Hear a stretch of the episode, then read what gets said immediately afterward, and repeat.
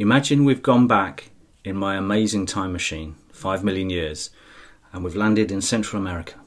It's 61 million years since the extinction of the dinosaurs, and on our year of life, it's 10 pm on the 30th of December. As we step out of the time machine, there's a wolf pack.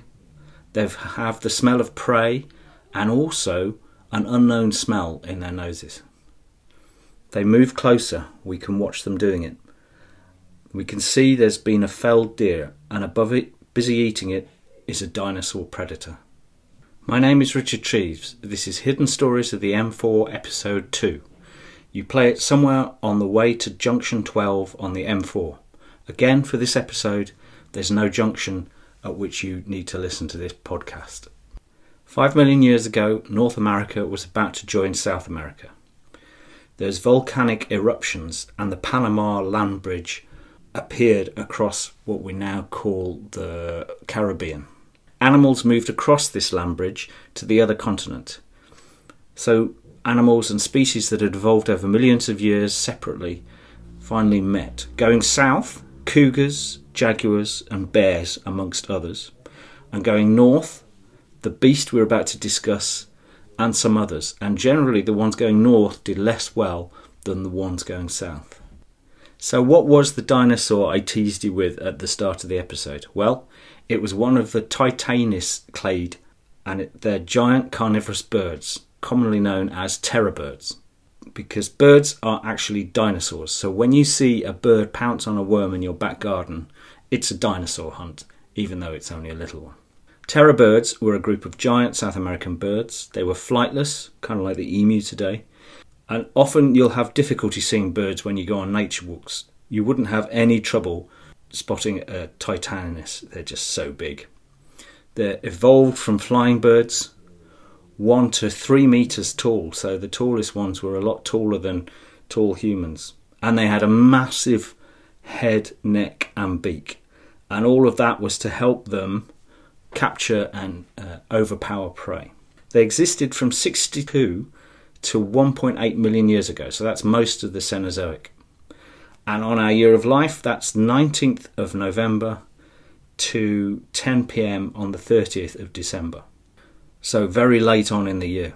They've got a small crossover with stone making hominids, our ancestors, but they were on completely different continents, so they didn't actually come in contact with each other. And it was the top predator in South America, which had now got to spread north into North America.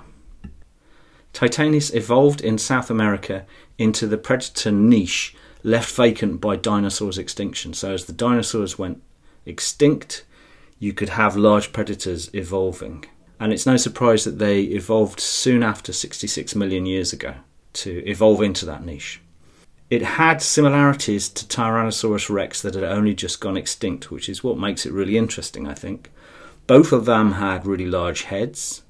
Both of them generally got around on two legs, and Tyrannosaurus rex had little arms whereas Titanis had small flightless wings.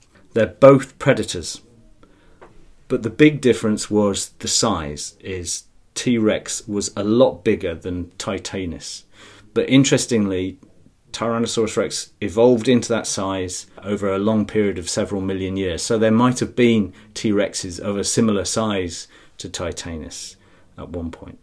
And the dinosaurs, they're not that far related on the evolutionary tree. So, animals that were quite close to Tyrannosaurus rex are what evolved into birds and then what evolved into Titanis. And I've got a jargon alert, a jargon alert. This is what's known as convergent evolution. So, as I've said, T Rex and Titanis have a number of features in common. They're using the same sort of body plan to fill an environmental niche and to thrive. This happens with other animals as well. Ichthyosaurs are from the Cretaceous period, and they look a whole lot like dolphins that we know and uh, love today. They had similar sort of body shapes, similar sort of, of fins, and it's because these niches appear and animals evolve into the same niche and they find the same solutions to the same body plan problems, really. So that's the end of this episode about Titanis and how similar it was to T Rex, but of course, it's nowhere near as commonly known as uh, Tyrannosaurus Rex. In the next episode, we're talking about ice, the White Cliffs of Dover, and a strange beach on the Isle of Jura in Scotland.